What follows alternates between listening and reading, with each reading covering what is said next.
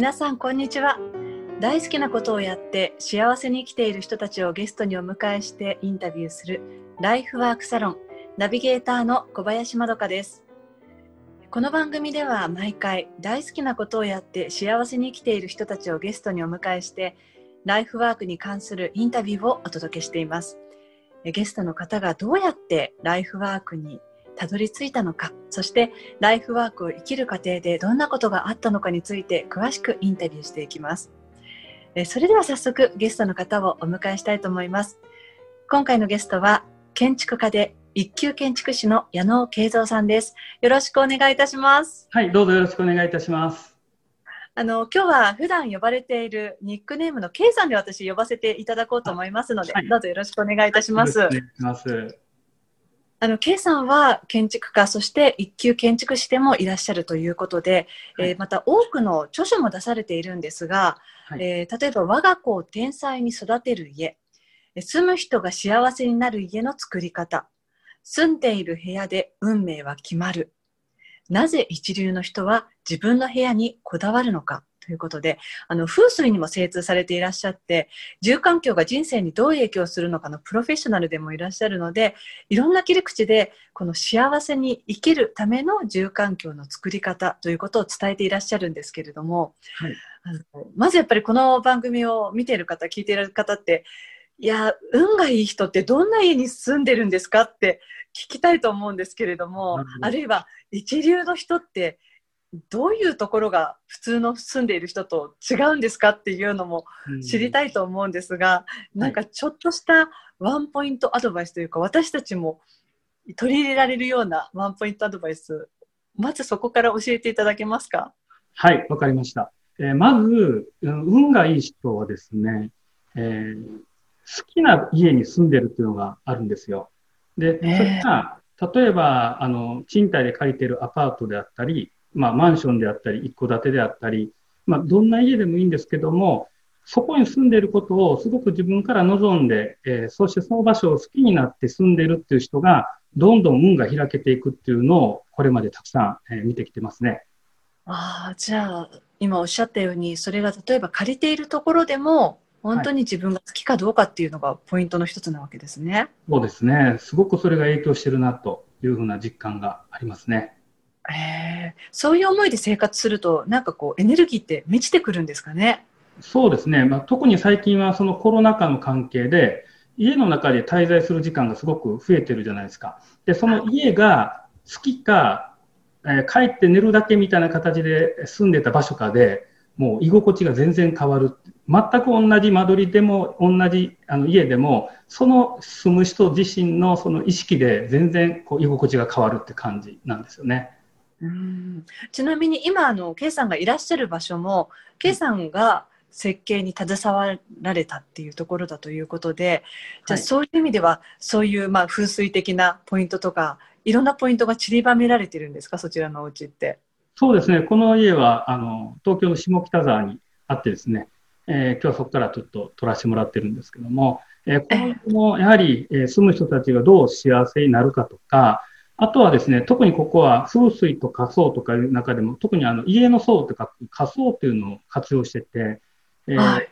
例えば間取りで言うと、南の方位を張り出すことで、すごくクリエイティビティが伸びたり、性分が強くなるっていうような、あの、まあ、コンセプトを込めた、えー、家にしてるという、まあ、そんなこともやってるんですけども、まあ、訪れる人たちもすごいなんか気持ちいいっていうふうに言っていただいたりしてる感じですね。へーね、いやもっと知りたいって思うと思うんですけれども、あの、ケイさんもね、本田健さんも登場したケイさんの公式 YouTube、幸運スマイチャンネル、ぜひそちらもね、あの、見ていただけたらなと思うんですけれども、はい、早速その、ライフワーク、大好きなことということで、ケイさんご自身は、どうやってその大好きなことって見つけられてきたんですか？そうですね。まあ、これ簡単にまとめるなかなか 難しいんですけど、ただ、子供の頃から僕はあの絵を描くのが好きだったんですね。で、その絵を描くことで、初めはあの漫画家になりたいと思ってたんですけども、絵を描く練習たくさんして、絵を描くのはすごく上手になったと思うんですけど、ただ、あの、ストーリーが考えなくて、えー、まあ、挫折して、で、そんな中、親からも、そんなんでご飯食べれんよみたいなこと言われながら、ちょっとショック受けながらいたんですけど、たまたま、うん、中学校2年生ぐらいの時に、えーまあ、テレビを、たまたまドキュメンタリーを見た、そのドキュメンタリーが、えー、建築家の人がスケッチを描いたのが、えー、それが家になって形になるっていう番組だったんですね。はい。で、それを見たときに、あ、絵を描くっていうのはいろんな形の仕事になり得るんだなと思って、それで、えー、っと、その絵を描くっていうのと、まあ、建築っていう掛け算でやっていこうみたいな、その時にちょっと思ったことがありますね。それがおいくつの時ですか？中学校2年生の時に初めそれを思いました。えー、そこからブレずにその思いっていうのは、やっぱり自分は建築 結構ブレブレで、あの、かというとですね、えー、高校生の頃は、な、なんだ、なんていうのかな、なんか新聞記者になりたいとか、あの、考古学のなんか探求したいとか、なんかいろんな思いがたくさんあったんですよ。で、その中、絵を描い描いてやる建築っていうのも一個のなんか自分の中での思いでもあったんですけども、だけども、それがですね、その大学受験で僕、大失敗したんですよ。ええ、で、大失敗して行けれる大学がないって悩んでて、じーっと見てたら、たまたま、えー、その建築学科の足切りの点数が低くて、あれ、そういえば僕は建築やりたかったって思いもあったなっていうので、だからそういうなんか結構失敗した先にちょっとこう出会っていくっていう形の流れで、なんか出会っていった感じがしますね。あそうすると、それで結果、まあ、その当時の、ね、計算で言えば失敗しちゃっただけれど、それがきっかけで建築学科の方に行かれたんですか？そうなんですよ。ですから、すごい不思議で、もともと僕は小学校の頃、スポーツマン、スポーツ選手になりたくて、えー、運動をたくさんしてたんですけど、体を壊して、で、中学校3年間、体育を見学しなさいと、あの、ドクターかかるぐらい体を壊して、それでまず挫折した先に絵を描くのが次好きだったので、だからまあ2番目に好きな絵を描くっていう方で勝負しようと思っていたんだけども、えー、高校の頃にはそんなことまたすっかり 忘れてて、だから大学あの受験を失敗して、気がついたら、建築、あ、そういえば建築やりたかったよな、みたいな形で。え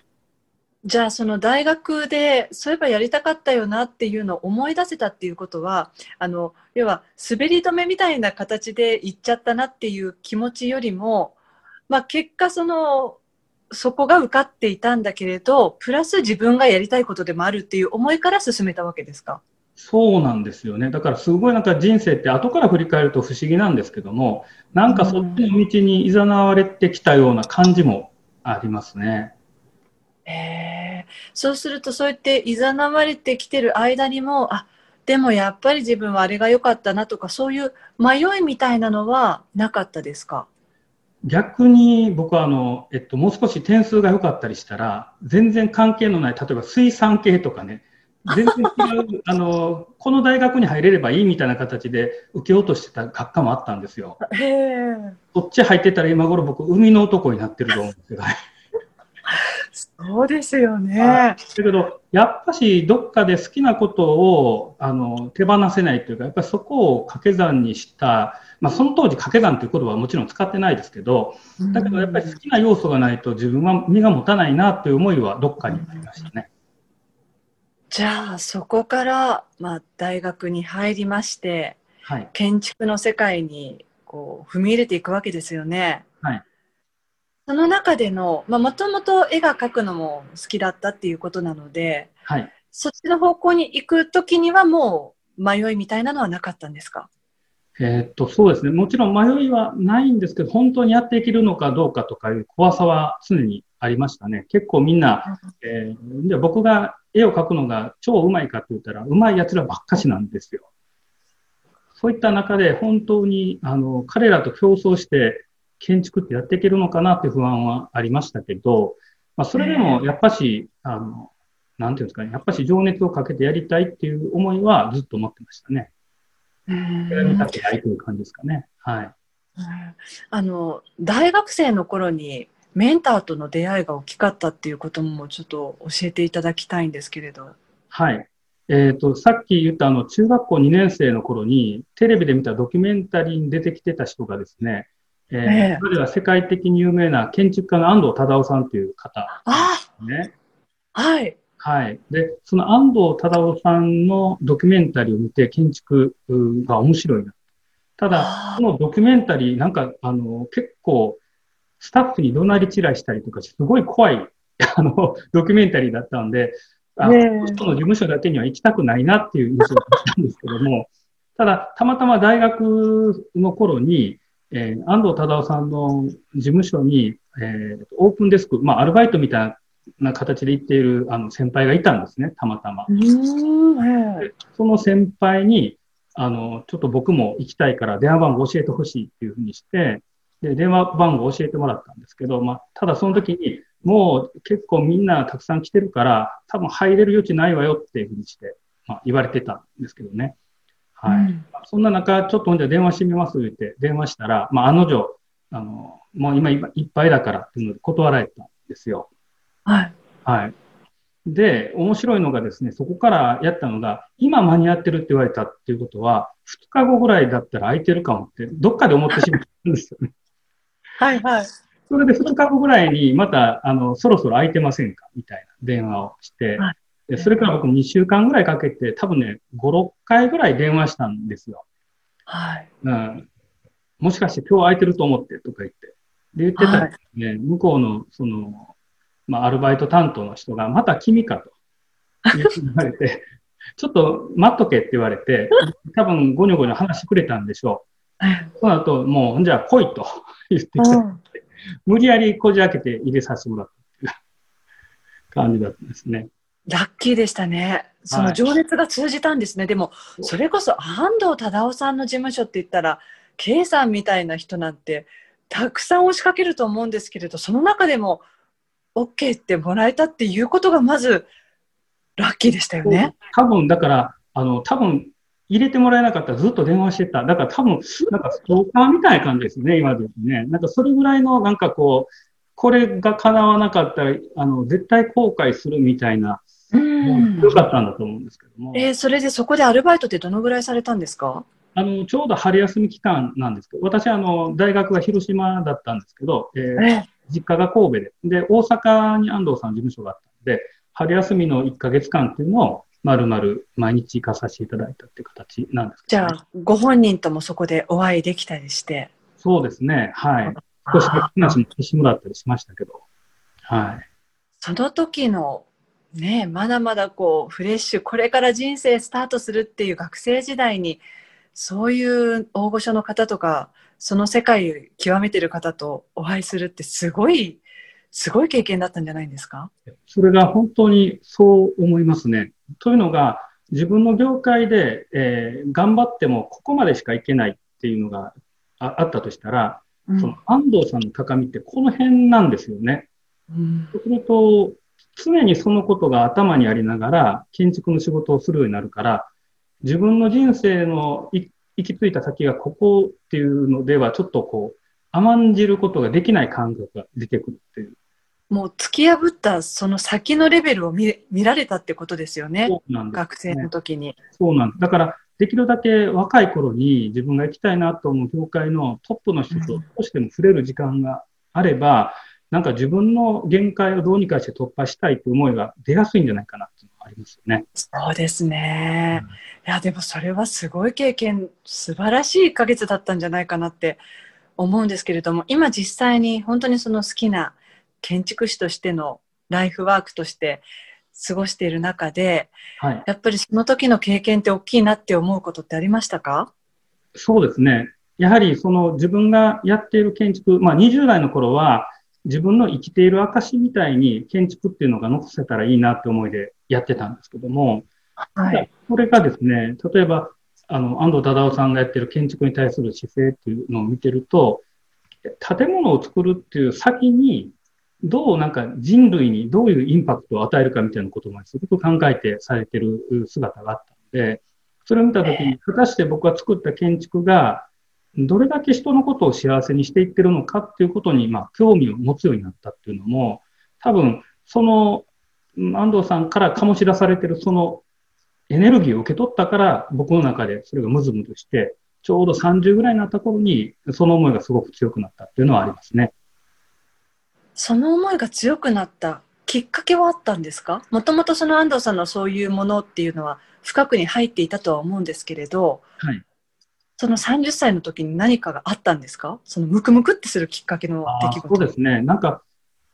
自分がデザインしたい建築っていうのは結構いろんな、まあ、ありがたいことにご縁があって作らせてもらってたんですね。ただ、作ることばっかしに意識がいっている自分がいて、えー、その後、えー、自分が作った建物を見に行ったときに、果たしてそこを使ってる人たちがどれぐらい、あの、まあ、幸せを感じてるっていうか、うん、そういったことをふと思うきっかけがあって、うん、その時にこう、大学の頃にアルバイトしてたりとか、その後、えー、彼が出しているいろんな作品とか本とかを読んでいろんなことをこうインプットしながらいたので、うん、特に、うん、そのその時にパーンとこう開いたような感じですかね。へえ、うん。い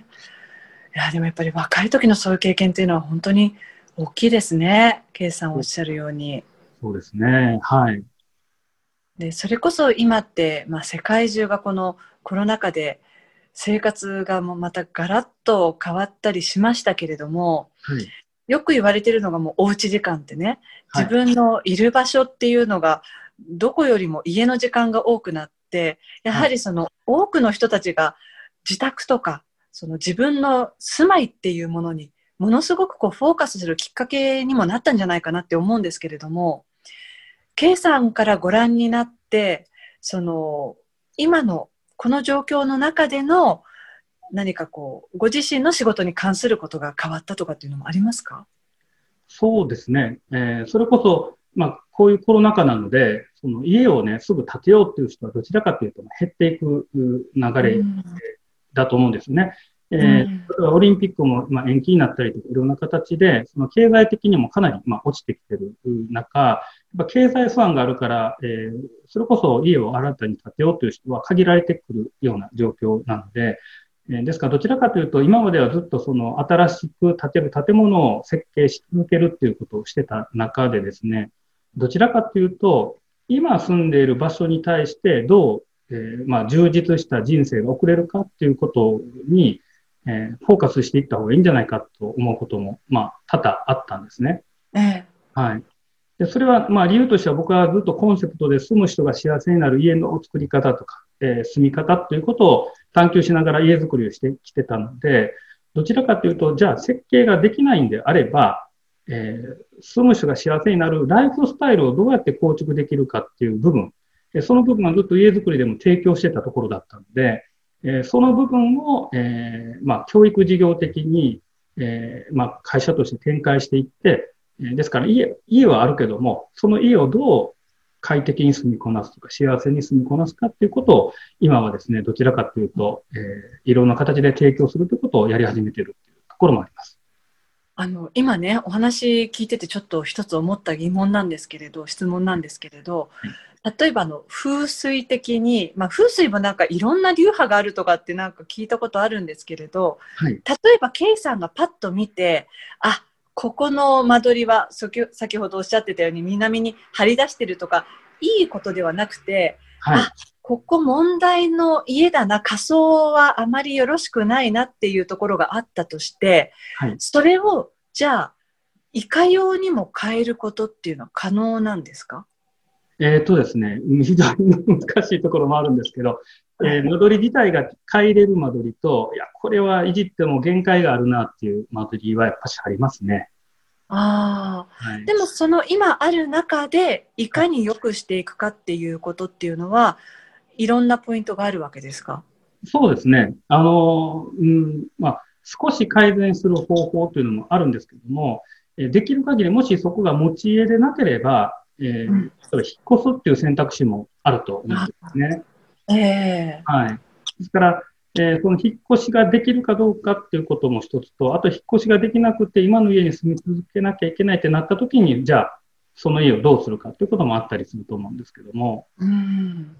実際、あの、その、K さんが見られている方たちの中では、どのぐらいの割合ですか？あ、やっぱり引っ越したいなっていう方が多いのか、持ち家でその中で何とかしたいっていう方どのぐらいの割合ですか？そうですね、どうだろう。本当はあのケースバイケースなんですよね。ですから、えー、まず今住んでる間取りを、例えば仮想とかで鑑定すると、えっ、ー、と、この間取りはこういう性質があるっていうことが分かったりするんですよ。例えば、えっ、ー、と、まあ、パートナーシップが少し複雑になるっていうか、ちょっとも揉めるぞっていう間取りもあるんですよね。へそうすると、なんかどちらかっていうと、あの、どっかで夫婦の中で一回揉めてからじゃないと、あの、ちゃんと家族としてやり直せないみたいな雰囲気の人たちは、そういう家に住んでることもあったりして。あ、じゃあそうなると、一概にそれが絶対悪い間取りってわけでもないですよね。そこでお互いが意見をぶつからせて、そこから一つのまた夫婦としての形っていうこともありえますもんね。そうなんです。だからちょっとあの、難しい話かもわからないですけど、あの、まあ、潜在意識、まあ、あの、意識ができる意識と潜在意識って意識ができない無意識のところっていうのがあると思うんですけど、この潜在意識の無意識のところの意識と間取りは大体共鳴してることが多いんですよ。ええー、じゃあ、はい、なんか知らず知らずに、例えば何か問題が抱えてると、そういう問題を抱えるような間取りに惹かれちゃうっていう感じなんですかね。そうなんですね。ですから、間取りを見ると、あ、このご家族はこういうことをテーマにまず向き合いたいんだなということも分かったりして、だから逆に簡単に間取りを、まあ、いじるというよりか、まあ僕も、まあ、本田健さんといろいろお付き合いさせていただいている中で、やっぱり、あの、そういうご夫婦だったら、えー、こんな風にして二人で話し合っていった方がより、あの、いいと思いますよ、みたいなことも、まあ、設計の中でも若干そういうカウンセリング的な要素ね、カウンセリングですよね。はい。わあ、それはじゃあ面白いですね。K さんは実際にご自身でも建築に携わりながらも、今ある既存のものでもそういうアプローチからその家族の形態とかその人自身の人生もなんかいろいろと変えて改善したりできるっていうことですもんね。そうですね。だからあの、まあ、人生には無駄はないと思ってるんですよ。ですから、そういう、あの、仮想とか風水が悪い間取りに住んでたとしても、どっちかというと、その家族がそのタイミングで本当に向き合った方がいいようなテーマが含まれてたら、ちゃんとそこをやっていくと、不思議とですね、その家を手放して次のステージに行ったりするとか、なんかその先に不思議とリフォームがちゃんとできるような流れができるとか、なんかね、不思議なんですけど、なんかそういうところを、まあ、今までもう110件ほど家づくりさせてもらったりしてますけども、まあ、いろんな形でそういうのをこう肌に感じてきたっていう感じですね。いや、面白い。なんか、だから一概に、あなたのこの風水はここがダメだからもうダメですとかって言われちゃうと逃げ場なくなっちゃいますけど、K さんみたいに、そういうふうに、いや、今の潜在意識もこういう形で現れてるかもしれないとか、そこからまた変化するとこうなるって言われると、すごくこう人生の可能性が広がって、今あるところが絶対ダメなんだってなんか塞ぎ込まない感じがします、気持ちとして。そうですね。だから気をつけなきゃいけないのはダメだって言ってしまうと、どちらかというと、その間取りの影響よりか、その精神的な影響の方が強くなるんですよね。うん、だから、特に鑑定される方は、ちょっとその辺をやっていただきたいなって思いますね。ですよね。いやでもその建築の話とか家の間取りの話とかだけでも K さんがものすごい熱量を持ってお話しされてるのであ本当に好きなことを仕事にするってこういうエネルギーなんだなっていうのをなんか感じながら今お話を伺ってたんですけれど、はい、改めてその K さんのライフワークって一言で表現するとどういうものですか？そうですね。一言で言うと、まあ、もともとは建築をやるっていう流れでやってたんですけど、今は、その、その人に本当に望んでいるライフスタイルを、まあ、導き出すお手伝いをするみたいな感じですかね。うん。まさに今おっしゃってたのが本当にそういうことですもんね。うんそうですね。なんか、あの、まあもちろん建築は建築でもやり続ける思いがあるんですけど、えー、今はだから建築の枠を外したところで、えー、自分の持っている才能を最大限こう、まあ、活用できる方法として、えー、その人の人生の、まあ、ライフスタイルを、あのまあ、再構築する、まあ、言葉が難しいかな。あの、もう一回ちゃんとデザインし直すみたいなところをやるっていう感じですかね。特に、まあ、やっぱしコロナ禍の関係で、えー、これから仕事を本当にどうしようかとか、住む場所どうしようかとか、うん、と今までの夫婦関係中途半端にしてたけど、ちゃんとどう見ていこうかとか、うん、やっぱり子供を育てる、どこで育てようかとかですね、どういう人間関係を結んでいこうかとか、本当に、えー、全体の棚卸しをするタイミングっていうんでしょうかね。うん、それをする絶対が、まあ、えー、今までのいろんな経験値を含めてできるとね、より多くの人に、まあ、伝わるかなと今思ってやってるところですね。はい。ということで、K さんのライフワークについてもっと知りたいという方は、矢野慶三で検索していただいて、設計事務所の公式ホームページ、ぜひご覧になってみてください。また、いろんなところからのアプローチとして伝えていきたいというふうに今おっしゃってたんですけれども、まあ、その一つとして、はい、えー K さんの公式の YouTube もそうじゃないかなと思うんですが、えー、幸運スマイチャンネル、それから幸せなライフスタイルの構築について無料で相談ができる LINE グループもあるんですね。はい、えー、それから数々の著書も詳細など、この動画のコメント欄に URL をアップしておきますので、そちらからご確認いただければと思います。それから YouTube でご覧の皆さんは、この動画のコメント欄にインタビューの感想もぜひお送りください。よろしくお願いいたします。えー、では、ケイさん、最後になんですけれども、はい、これからライフワークを行きたいなっていう方たちのために、ぜひメッセージを頂戴できますか？そうですね。うん、なんていうのかな。今まで頭でいろいろ考えてた人はですね、よかったら、本当に自分が何望んでるかっていう、なんか、ハートに感じてもらいたいっていうのがあるんです言葉で言うと難しいんですけど、とにかく自分がやろうと思って気持ちがなんか乗ってくるのか乗ってこないのかっていう、なんかもっと体の反応とか心の声を、えー、聞くっていうことを普段からやってもらいたいなっていうこと。それをすると、おのずと本当に自分が何やりたいかっていうのが、えー、感じやすくなるのかなというのと、もう一つは、えー、夫婦とかパートナーでいれば、えー、夫婦との話し合いの中に全ての答えがあるって僕は家づくりをしてきて思うので、だからとにかくその夫婦でどこまであのしっかりと話し合いができるかっていうところを意識した、うん、暮らしをしていただきたいなというふうに思います。